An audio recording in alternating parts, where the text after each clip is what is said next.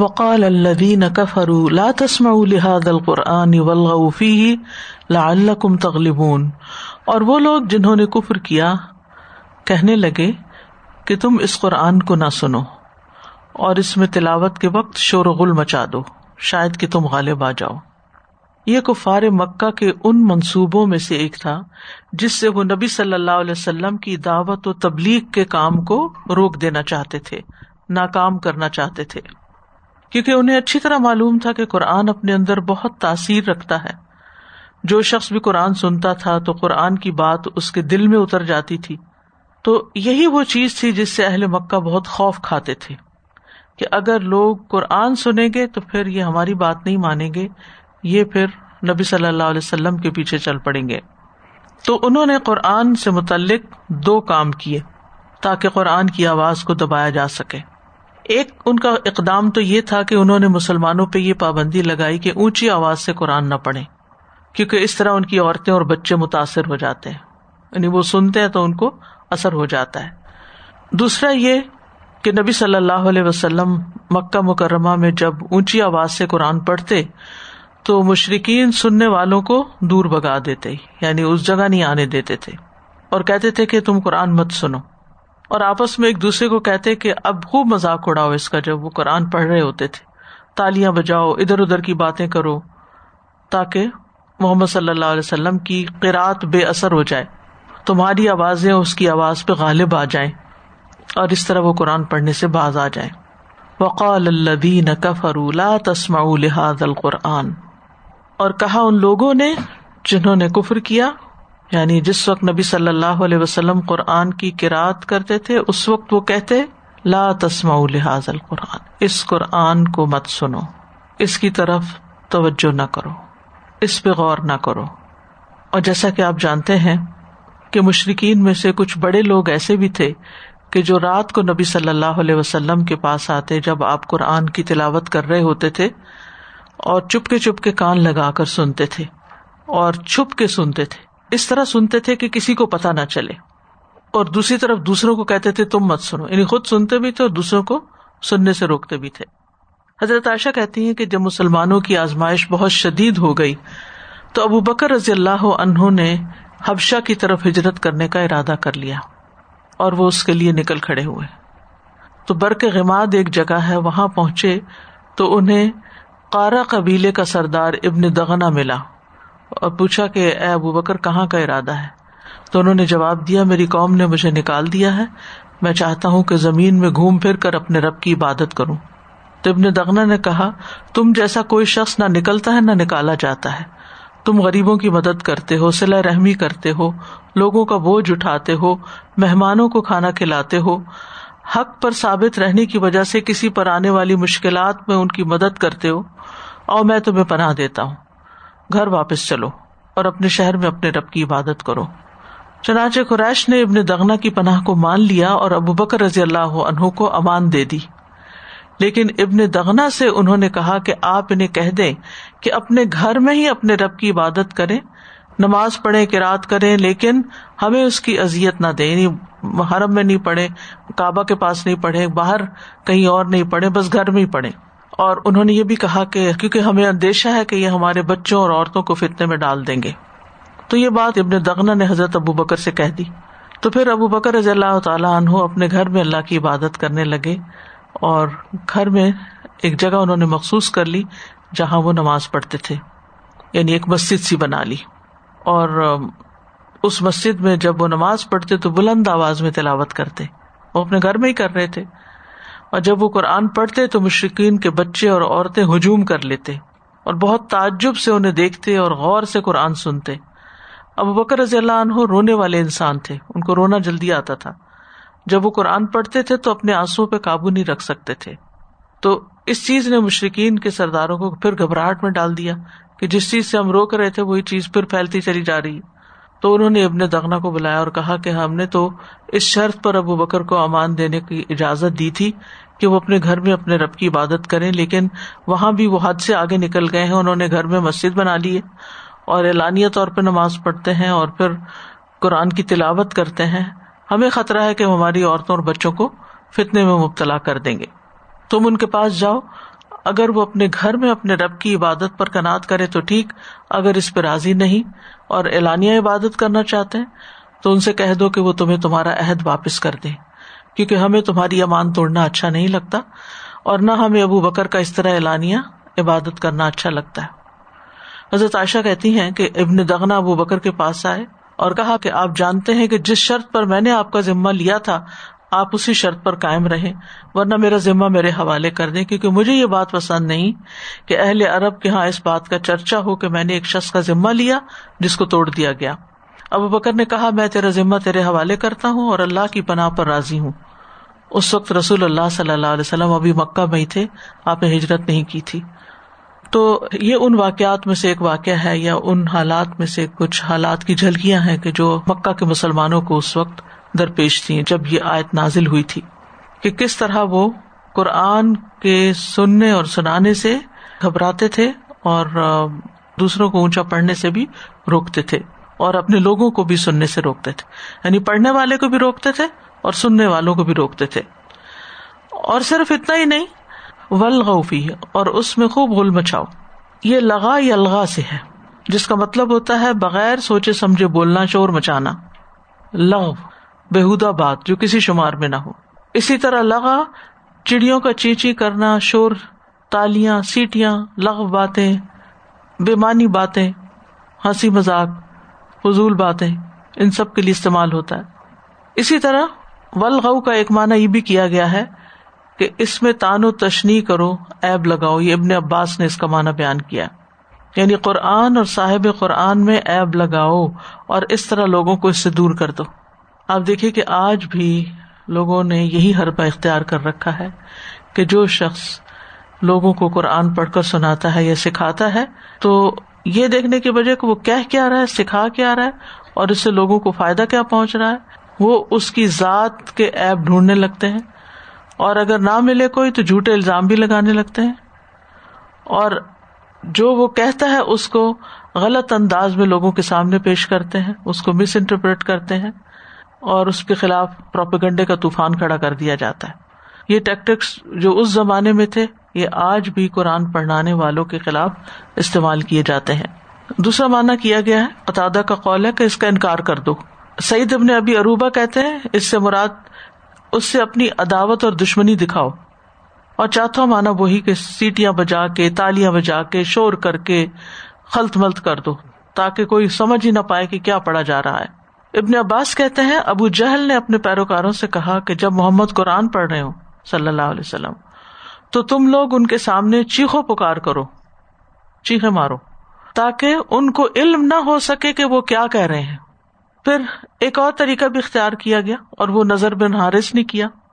وہ کیا تھا کہ جب قرآن پڑھا جا رہا ہوتا تھا، تو اس نے مقابلے میں قصے کہانیوں کی مجلسیں جمانی شروع کر دی اور وغیرہ کے قصوں کی کتابیں خرید کے لایا اور جب نبی صلی اللہ علیہ وسلم قرآن پڑھتے تو وہ لوگوں کو قصے سنا کر اپنے پاس مشغول کرتا تاکہ وہ قرآن سننے کے لیے نہ جا سکے اور یہ حربہ بھی آج کل استعمال کیا جاتا ہے۔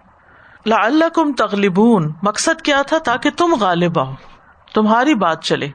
قرآن کی نہیں، محمد صلی اللہ علیہ وسلم کی نہیں۔ تو مطلب یہ تھا کہ تم یہ سب کچھ اس لیے کرو کہ اپنے عمل کے ذریعے لوگوں کو سننے سے روک سکو، تاکہ جو سننا چاہتے ہیں وہ سن نہ سکیں۔ اور جب سنیں گے نہیں تو سمجھیں گے نہیں۔ اور جب سمجھیں گے نہیں تو پیروی نہیں کریں گے۔ اور جب پیروی نہیں کریں گے تو پھر محمد صلی اللہ علیہ وسلم کمزور رہ جائیں گے اور تم ان پہ غالب آ جاؤ گے۔ تم ان کو روک دو گے اس کام سے۔ تو اس آیت سے یہ بات بھی پتہ چلتی ہے کہ قرآن مجید انتہائی مؤثر کتاب ہے، اثر ڈالنے والی کتاب ہے۔ دلوں کو بدلنے والی کتاب ہے۔ ان نفیز علی کا لکر لمن کا نہ لہو او القسم وہ شہید یقیناً اس میں ضرور نصیحت ہے۔ ہر اس شخص کے لیے جس کا دل ہو یا وہ کان لگائے جبکہ وہ حاضر بھی ہو۔ پھر اسی طرح یہ ہے کہ جسے قرآن سمجھ آتا ہے، اس پہ اثر ضرور ہوتا ہے۔ اور خاص طور پر اگر عربی لغت کی معنوں کی ڈیپتھ معلوم ہو۔ تو جتنی گہرائی میں آپ وہ سمجھتے ہیں، اتنی گہرائی میں آپ کو پھر قرآن سمجھ میں آتا ہے۔ خالی تلاوت سن کے بھی دلوں پہ اثر ہوتا ہے۔ لیکن اگر مطلب سمجھ میں آئے تو اثر کئی گنا بڑھ جاتا ہے۔ لیکن جو لوگ اس کو جٹلاتے ہیں اور تکبر کرتے ہیں اور اس کو نیچا دکھانے کی کوشش کرتے ہیں، ان پہ یہ قرآن اثر نہیں کرتا۔ کیونکہ قرآن ہی کہتا ہے، ولا یزید الظالمین اللہ خسارا۔ عام لوگوں کے لیے جو مخالفت نہیں کرتے، ان کے لیے تو شفا ہے۔ لیکن ظالموں کے لیے نقصان میں ہی اضافہ ہوتا ہے۔ قرآن مجید کے مطالعے سے بھی پتہ چلتا ہے کہ قرآن مجید اثر دکھانے والی کتاب تاثیر رکھتی ہے۔ پھر اسی طرح آپ دیکھیں کہ فرشتے بھی قرآن کو شوق سے سنتے ہیں۔ حضرت اسید بن حزیر ایک رات اپنے باڑے میں کراط کر رہے تھے کہ اچانک ان کا گھوڑا بدکنے لگا۔ انہوں نے پھر پڑا وہ پھر بدکا، پھر پڑا پھر بدکا۔ تو انہیں خوف ہوا کہ کہیں ان کا گھوڑا جو ہے وہ رسی توڑا کے ان کے بیٹے یا جو قریبی سو رہا تھا، اس کے اوپر نہ چڑھ جائے۔ تو کہتے ہیں کہ میں اس گھوڑے کے پاس گیا تو اوپر دیکھا تو اچانک چھتری جیسی کوئی چیز میرے سر پہ تھی۔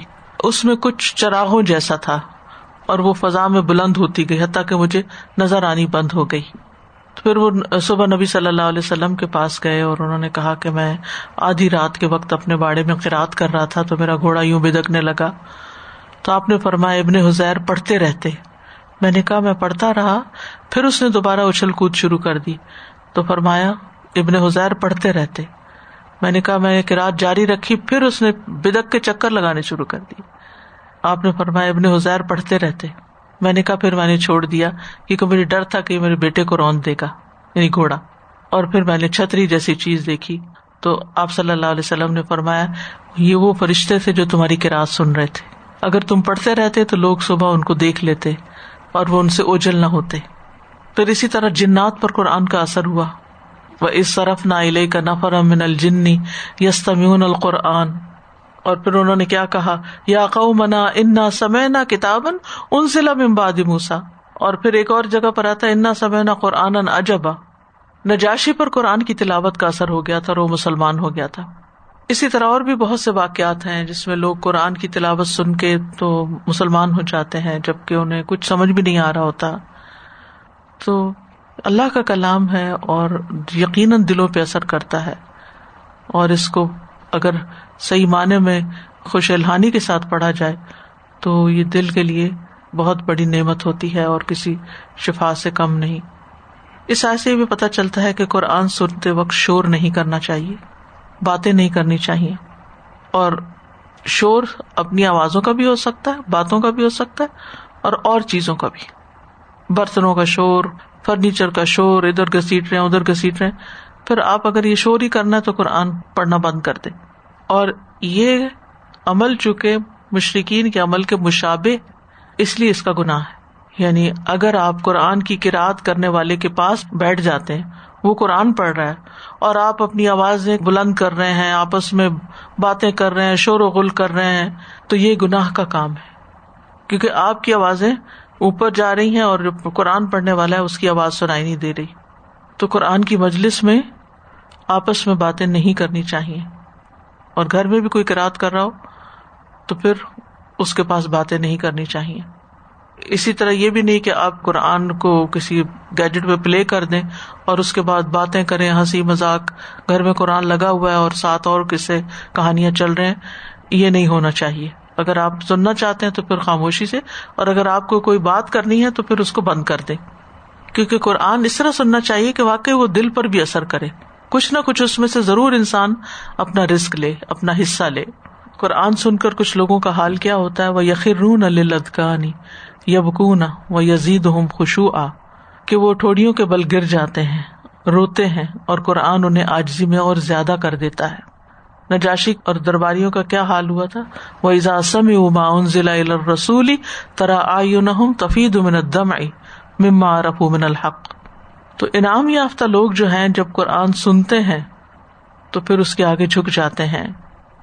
الدین انعم اللہ علیہ من النبیین من ذریت آدم و ممن حملنا مع نوح و من ذریت ابراہیم و اسرائیل و ممن ہدینا وجتبینا اذا تتلا علیہم آیات الرحمن خروا سجدم و بکیا۔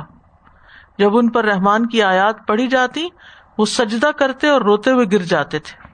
نبی صلی اللہ علیہ وسلم پر بھی جب وہی نازل ہوتی تھی تو آپ اپنا سر مبارک جھکا لیتے تھے۔ جب وہی ختم ہو جاتی تو سر مبارک اٹھا لیتے تھے قرآن کے ادب کی وجہ سے۔ صحابہ بھی قرآن کی تعظیم کرتے تھے۔ جب آپ مجلس میں ہوتے اور آپ پر وہی نازل ہو رہی ہوتی تو کوئی بھی رسول اللہ صلی اللہ علیہ وسلم کی طرف نظر اٹھا کے نہ دیکھتا تھا۔ یہاں تک کہ وہی مکمل ہو جاتی اور آپس میں بات کرنا تو بہت دور کی بات۔ قرآن کے آگے خاموش ہو جاتے تھے۔ اسی طرح ایسی جگہوں پر اونچی آواز میں پڑھنا بھی نہیں چاہیے جہاں لوگ سننے کو تیار نہ ہو یا ایسی جگہ باز و نصیحت بھی نہیں کرنی چاہیے کہ جہاں پر لوگوں کی توجہ نہ ہو اور دھیان نہ ہو۔ آپ روک دیجیے مثلاً آپ کسی مجلس میں ہیں اور آپ قرآن پڑھ رہے ہیں اور لوگ باتیں شروع ہو گئے جب تک وہ سننے کے لیے تیار نہیں۔ اور جب لوگ سو رہے ہوں یا کسی کام میں مشغول ہوں تو یہ نہیں کہ آپ اونچی آواز میں تلاوت شروع کر کے تو ان کا کام بند کروا دیں یا ان کو جگا دیں یا ان کو ازیت دیں۔ یہ بھی درست نہیں۔ یعنی یہ نہیں کہ آپ قرآن پڑھ رہے ہیں تو پھر سارے اپنے کام چھوڑ دیں اور آپ ہی کتنے متوجہ ہو جائیں۔ اگر آپ کو معلوم ہے کہ اور لوگوں کے اپنے اپنے کام بھی ہیں تو پھر آپ ایسے گوشے میں بیٹھ کے پڑھیں کہ جس سے دوسرے گناگار نہ ہوں۔ مشہور محدث عمر بن شبہ جو ہیں، انہوں نے مدینہ مربرہ کی چار جلدوں پر ایک کتاب لکھی ہے، مفصل کتاب۔ انہوں نے ایک واقعہ اس میں لکھا کہ ایک شخص حضرت عائشہ کے مکان کے بالکل سامنے بلند آواز سے باز کرتے تھے۔ وہ دور لاؤڈ اسپیکر کا تو نہیں تھا، لیکن ان کی اپنی آواز ہی بڑی بلند تھی۔ تو اس سے حضرت عائشہ کی یکسوئی میں فرق آتا تھا۔ وہ اپنا کام نہیں کر پاتی تھی کسی سے بات نہیں کر پاتی تھی۔ اور یہ حضرت عمر کی خلافت کا زمانہ تھا۔ تو حضرت عائشہ نے حضرت عمر سے شکایت کی کہ یہ صاحب میرے گھر کے سامنے کھڑے ہو کے آواز کہتے ہیں، اس سے مجھے تکلیف ہوتی ہے، مجھے کسی کی آواز سنائی نہیں دیتی۔ کام میں خلل ہوتا ہے۔ حضرت عمر نے ان کو پیغام بھیجا اور انہیں منع کیا۔ لیکن کچھ عرصے کے بعد دوبارہ وہی سلسلہ شروع ہو گیا۔ پھر حضرت عمر کو اطلاع ہوئی تو انہوں نے خود جا کر ان کو پکڑا اور ان پر تعزیری سزا جاری کی یعنی ان کو سزا دی۔ تو دونوں طرف لحاظ رکھنا چاہیے۔ اگر کوئی پڑھ رہا ہے اور آپ سننے کے لیے وہاں حاضر ہوئے تو پھر آپ خاموشی سے سنیں۔ اور اگر لوگ اپنے کام میں لگے ہوئے ہیں تو آپ پھر ہلکی آواز سے پڑھے یا ایک طرف ہو کر پڑھے اطاب نبی رباح کہتے ہیں عالم کو چاہیے کہ اس کی آواز، اس کی اپنی مجلس سے آگے نہ بڑھے۔ یعنی جہاں لوگ بیٹھے بس وہیں تک رہے۔ حضرت عائشہ سے روایت ہے کہ نبی صلی اللہ علیہ وسلم جب تحجد کے لیے بیدار ہوتے تھے، تو بستر سے آہستگی سے اٹھتے تھے تاکہ سونے والوں کی نیند خراب نہ ہو۔ وہ کہا کہتے ہیں کہ اگر کوئی شخص اپنے گھر کی چھت پر بلند آواز سے تلاوت کرے، جب لوگ سو رہے ہوں، تو تلاوت کرنے والا گناگار ہوگا، سونے والے نہیں۔ کیونکہ تلاوت کے وقت سوتے رہنا جو یہ بھی ادب کے خلاف ہے۔ جی السلام علیکم استاذ جی سبحان اللہ، ایسی سب چیزیں کنیکٹڈ ہوتی ہیں۔ آج صبح ہماری ایک وہ کلاس میں ہم سورہ ملک کر رہے ہیں، تو وہاں بھی یہی آتی تھی لو کنہ نسماؤ تو پھر اس میں کافی ڈسکشن ہوئی تو میں یہی کہہ رہی تھی کہ سب سے امپورٹنٹ بات سننے پہ ہی شروع ہوتی ہے۔ اب بچوں سے ہمیں سب سے بڑا آج کل کے بچوں سے خاص طور کے وہ جو کانوں میں لگائے گھوم رہے ہوتے ہیں تو ہمیں سب سے بڑی یہی شکایت ہوتی ہے ان سے کہ سن نہیں رہے سن نہیں رہے۔ تو جب تک کانوں میں کوئی چیز پہنچے گی نہیں تو پھر اس کے بعد باقی ساری چیزیں سیکنڈ اس میں آ جاتی ہیں۔ اور اسی طرح سے جیسے آج کل وہ رحمان کلینکس کا بہت زیادہ ہوا ہوا ہے۔ بلکہ پچھلے دنوں کوئی ویڈیو کسی نے بھیجی ہوئی تھی کہ یو کے کے ہاسپٹل میں آئی سی یو یونٹ میں انہوں نے چلانا شروع کیا۔ اس میں اب سب مسلمان تو نہیں ہوتے۔ لیکن ان لوگوں کو بھی اس سے فائدہ جو ہے وہ پہنچ رہا ہے اس کو سننے کا۔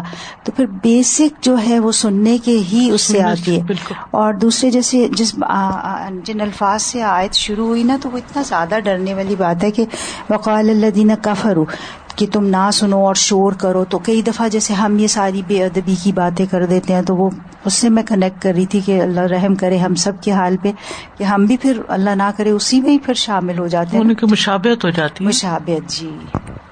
سادہ یہ ساری باتیں سن کے تو مجھے یہ لگ رہا تھا کہ ہم لوگوں کو قرآن کی طرف رغبت دلانے کی بجائے ان کو بدل کرنے والا زیادہ کام کر رہے ہوتے کیونکہ زیادہ تر کیا ہوتا ہے کہ زبردستی وہاں پہ قرآن پڑھا جاتا ہے یا سنایا جاتا ہے کہ جہاں آپ نے جیسے کہا نا کہ لوگ متوجہ ہی نہ ہو اور نہ سننا چاہیں، تو پہلے تو ان کے دل کو بدلنے کا کام کرنا چاہیے۔ خواہ وہ ہمارے اپنے بچے ہی کیوں نہ ہو ہم بچوں کے ساتھ بھی زیادہ تر یہ معاملہ کرتے ہیں کہ بس قرآن پڑھنا ہے، قرآن سننا ہے۔ نہیں، وہ تو انہیں تیار کرنا ہی ہوگا اور کہنا بھی پڑے گا۔ یہ اور دو باتوں کو آپ مکس کر رہی ہیں اس میں یہ ہے کہ اس کا وقت مقرر کرے اس کے حدود بتائیں اور اس کا ایک طریقہ سیٹ کرے اور اس وقت میں آپس میں باتیں نہ کرے کوئی اور بات نہ کرے۔ لیکن یہ نہیں کہ لوگ کھا رہے ہیں، پی رہے ہیں اور آپ زور سے تلاوت شروع کر دیں۔ یہ چیز منع ہے۔ یعنی انہیں کہنا تو لازم پڑے گا اور انہیں کبھی زبردستی بھی سنوانا پڑے گا، تاکہ وہ ایک ٹیسٹ چکھے کیا آپ کھانا کھلاتے ہوئے زبردستی نہیں کرتے؟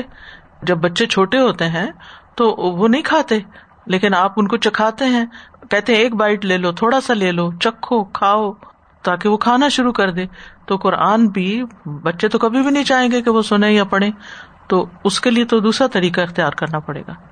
سادہ میں سوچ رہی تھی سارے اس میں نبی صلی اللہ علیہ وسلم کا کیسا رول ہوتا ہوگا نا۔ لائک اتنی کوئی اپوزیشن کہ کوئی بات کو، ہماری تو بات کو ہلکا سا بھی کوئی کر دے تو ہم کتنا ایک دم سے لے اسٹیپ بیک کر لیتے نا کہ شاید یہ میری بات سننا نہیں چاہ رہے یو نو یا کچھ بھی ایسا ہے۔ لیکن رسول صلی اللہ علیہ وسلم کے اوپر کیسی ذمہ داری بھی تھی اور کتنی کانفیڈینس اور ریزیلینس کے ساتھ نبی صلی اللہ علیہ وسلم کرتے گئے۔ حالانکہ دو بدو اتنی یعنی اس قدر مخالفت تھی۔ سبحان اللہ۔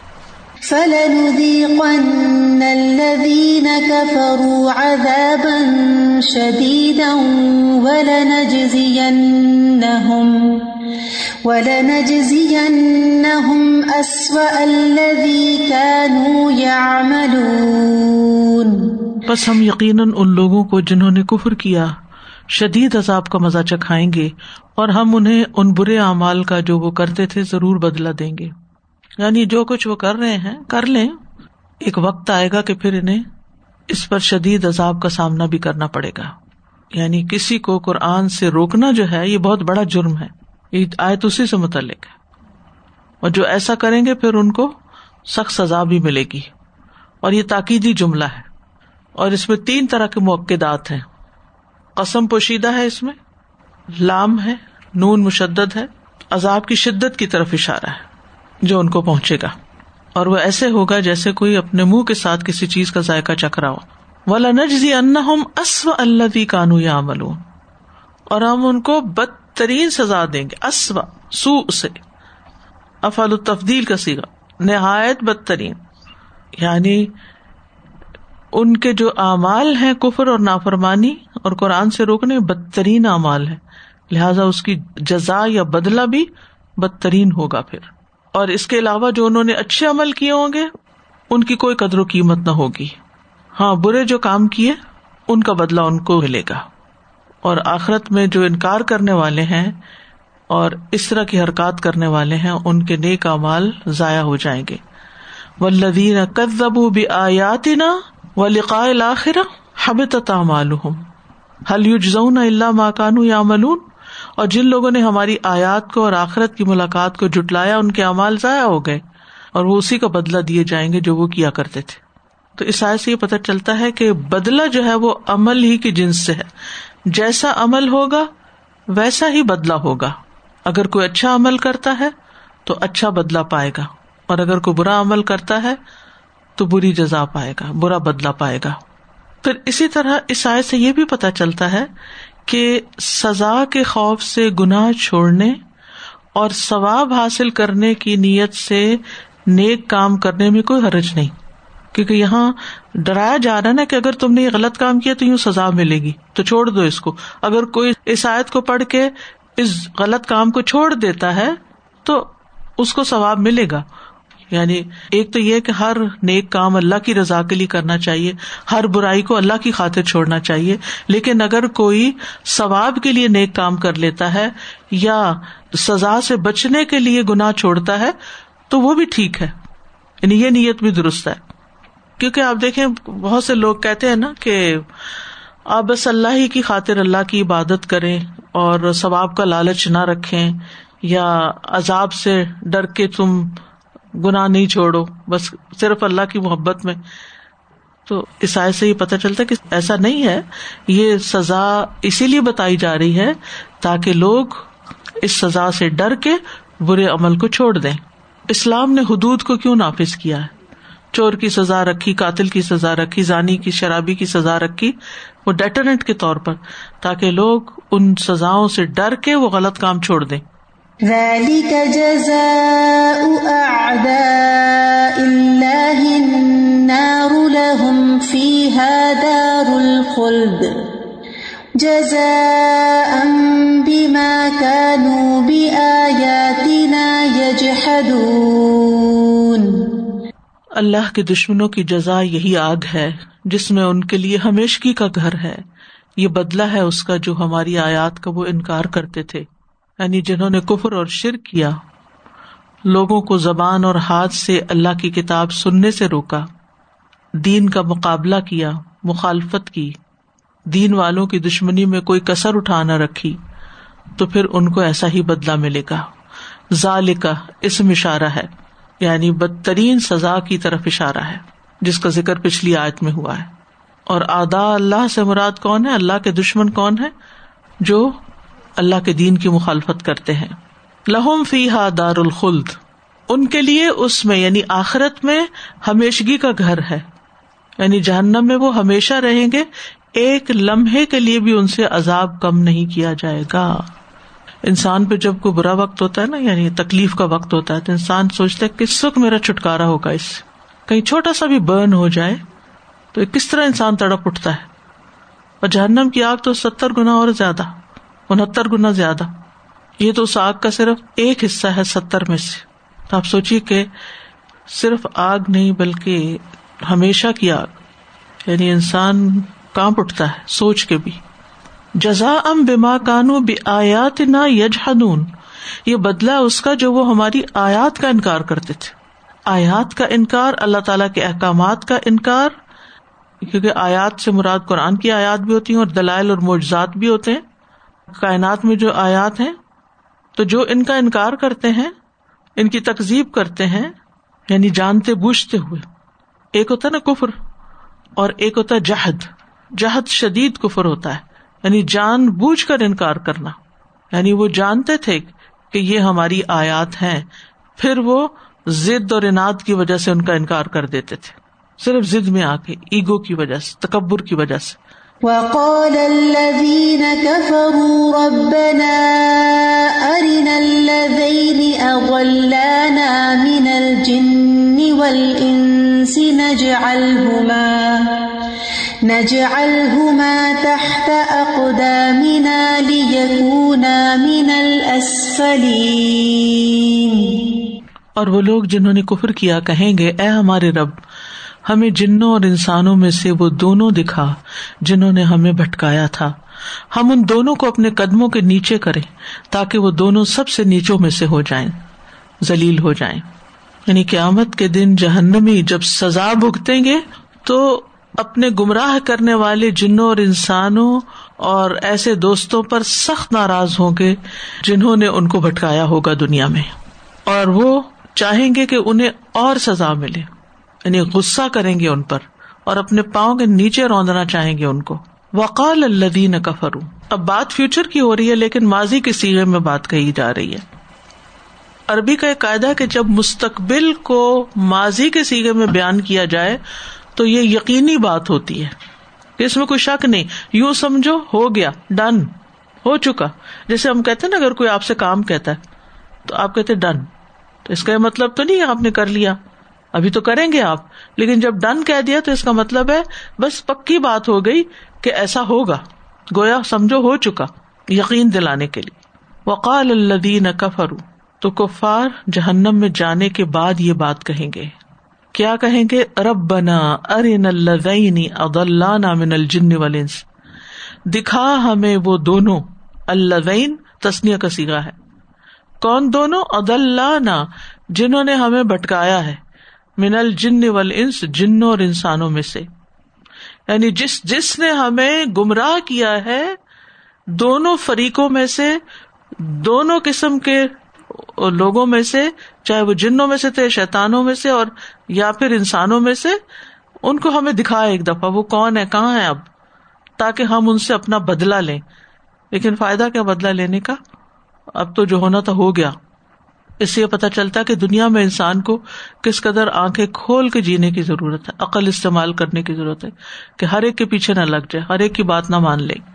کیونکہ دنیا میں برائیوں کو بہت خوبصورت بنا کے پیش کیا گیا ہے۔ یعنی آج کے دور میں بھی خاص طور پر آپ دیکھیں کہ بہت سے حرام کام اتنے خوبصورت بنا دیے گئے ہیں کہ لوگ ان کو کرنے میں کوئی آری محسوس نہیں کرتے۔ یعنی وہ اتنے اچھے انداز میں پیش کرتے ہیں اس برائی کو کہ آپ جھانسے میں آ جاتے ہیں، دھوکے پہ آ جاتے ہیں۔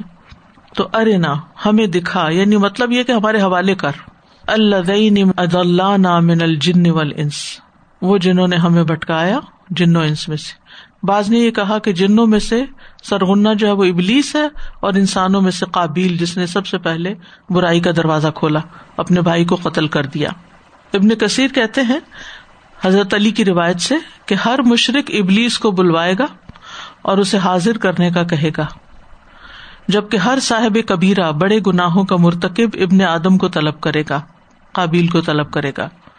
بہرحال یہ ایک روایت ہے۔ اگر دیکھا جائے تو شر کی جو بنیاد ڈالی تھی ابتدا میں، وہ ایک تو ابلیس نے ڈالی تھی۔ انا خیر امن اور دنیا میں آ کر قابل نے کہا تھا کہ میرا حق زیادہ ہے، میری قربانی کیوں نہیں قبول ہوئی؟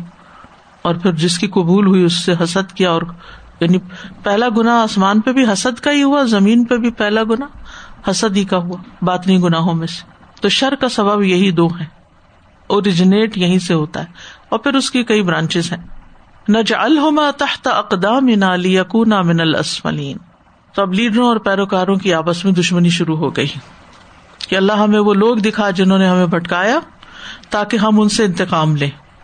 ان کو حقیق جانے اور ان کو اپنے پاؤں سے مسل دیں اور ان کو ایسے لتاڑے کہ جہنم میں سب سے نچلے طبقے میں چلے جائیں اور زیادہ سزا بھگتیں۔ من الاسفلین، اسفل سافل سے ہے۔ یعنی ایک مانا تو یہ کہ سب سے زیادہ ذلیل ہو جائے اور دوسرا یہ کہ ان لوگوں میں چلے جائیں کہ جنہیں سب سے سخت عذاب ہو رہا ہے۔ ہم انہیں وہاں بھیجنا چاہتے ہیں۔ یعنی جب کسی سے کوئی نقصان پہنچتا ہے تو انسان اس کے اوپر شدید غصہ کرتا ہے۔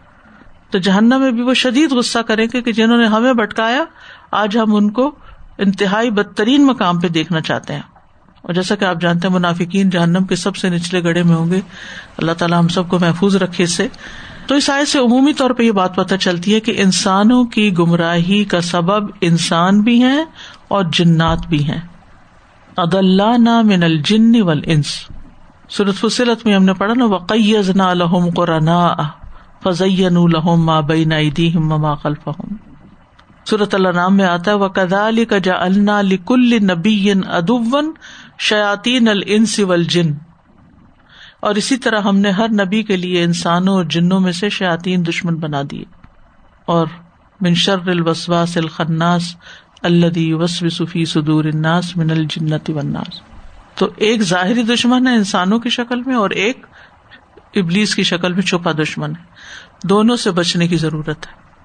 تو آپ دیکھیں کہ انسان دو باہر کے دشمنوں سے گرا ہوا ہے اور ایک اندر اس کے نفس بیٹھا ہوا ہے۔ زندگی جو ہے وہ آسان نہیں ہے۔ اللہ کی اطاعت میں گزارنا۔